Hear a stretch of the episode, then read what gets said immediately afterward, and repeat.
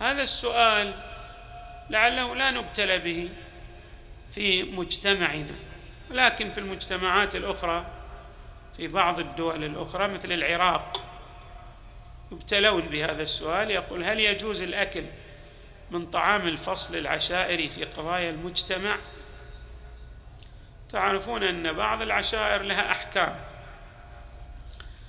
في بعض الأحيان هذه الأحكام قد تتفق مع أحكام الشارع بنحو ما أو تلتقي لنعبر بالالتقاء في نقطة تقاطع أو تقترب من الحكم الشرعي.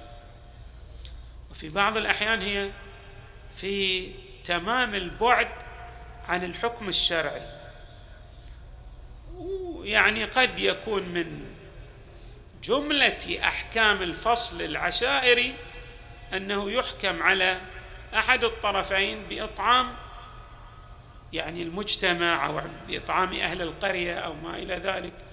وقد يكون هذا الحكم يرد في ماذا؟ فيما يخالف شرع الله تعالى.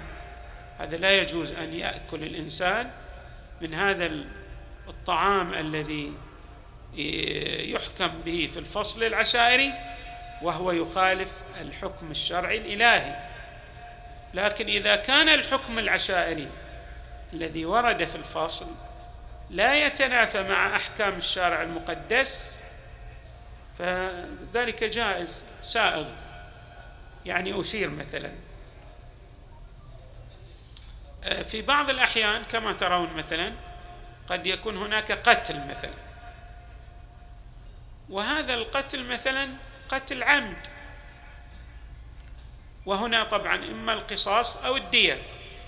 ولكن قد يكون الحكم في الفصل العشائري مع العفو يحكم بالإطعام مثلا فيرضى مثلا القاتل أو العاقلة ترضى يعني أصحاب القبيلة للقاتل ترضى بهذا الإطعام. هذا لا يتنافى مع أحكام الشارع المقدس لأن العفو قد صدر من ماذا؟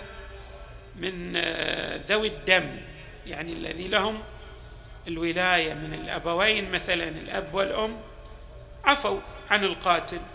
لكن هنا الحكم أيضا قد صدر على القاتل من قبيلة المقتول أو حتى من قبيلة القاتل في بعض الأحيان. يلزمون القاتل اكراما لقبيلة المقتول بالأطعام.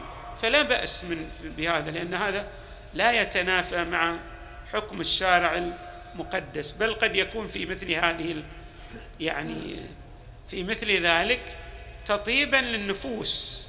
هذا مو يعني لا يتنافى مع حكم الشارع المقدس لأن العفو قد صدر كما ذكرنا.